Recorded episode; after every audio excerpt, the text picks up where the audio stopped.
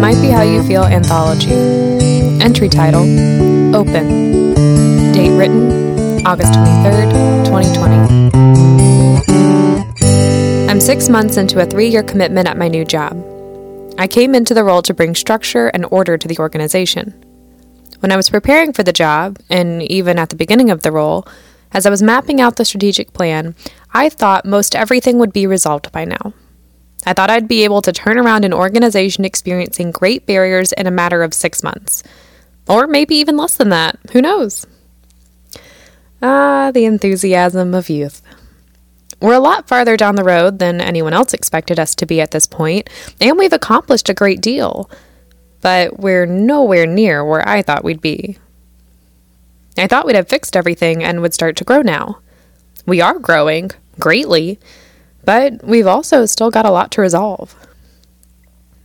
As I was reflecting recently on where we were, where we're at, and where we're going, I realized that it would probably take the entire three years for us to get to the place that I thought we'd be at by now.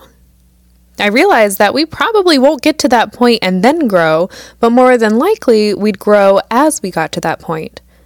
That all of our organizational trauma and baggage wouldn't be resolved before we were given great opportunities and gifts, but while we were being given great opportunities and gifts.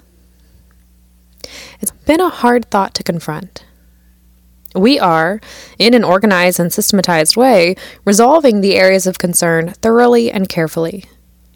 We're taking every step out of disorder and chaos with wisdom. Inexplicably, God's blessing and gifting us even though we still have such a far way to go. Can God do the same with me? Ever since I realized I wasn't healthy and wasn't allowing God to make me whole, I put a pause in my mind. I thought I was like this organization, in disorder and experiencing chaos, and I needed God to turn me around fully in order to receive His blessing. I stopped dreaming and largely shut myself off. Like a Scooby Doo cartoon, I was pulling the drawbridge from over the moat and throwing piranhas into the water to keep everything out while I cleaned up inside. I have been thinking that because I'm not healthy or moved on from, well, pick a trauma, any trauma, that I can't receive a good gift from God that everything's a test or a tool. I'm starting to think I don't receive well. I don't receive kind or encouraging words well. There are some types of gifts that I don't believe myself capable to accept until I'm fully whole and healthy and recovered.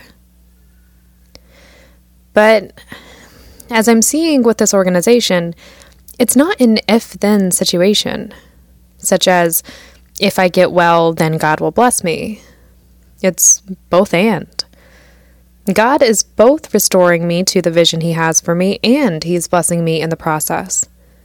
He's refining and blessing simultaneously.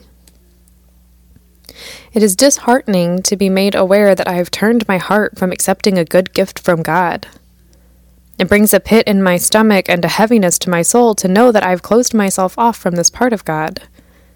It's part of God's character to give and to bless as much as it is to discipline and refine.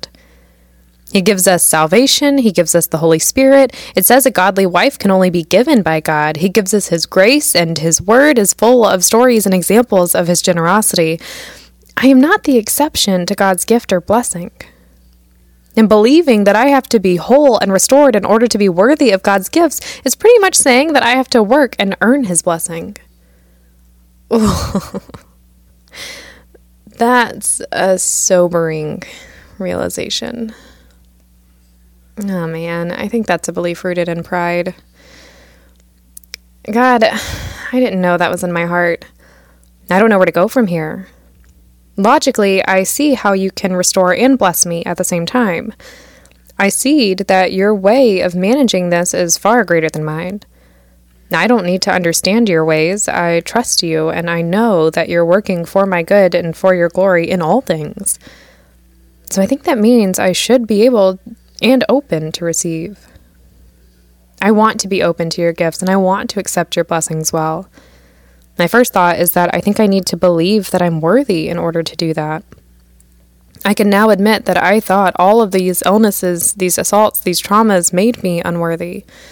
But fundamentally, I don't believe that. You make me worthy. You made me. Christ died for me. Because of you, I have worth and I have value. God, root that truth deeply within me. Let it hold firm. God, if there's anything else preventing me from receiving good and wonderful gifts from you, or that prompts me to work to earn them, remove it. Just get rid of it. I don't want to live closed off from you. I've got two and a half more years on my commitment to this position. I don't know where we'll be at that point, but I'm open to where God leads. Entry written and voiced by Madison Darling. Music written and played by Dixon Darling. Next entry changed.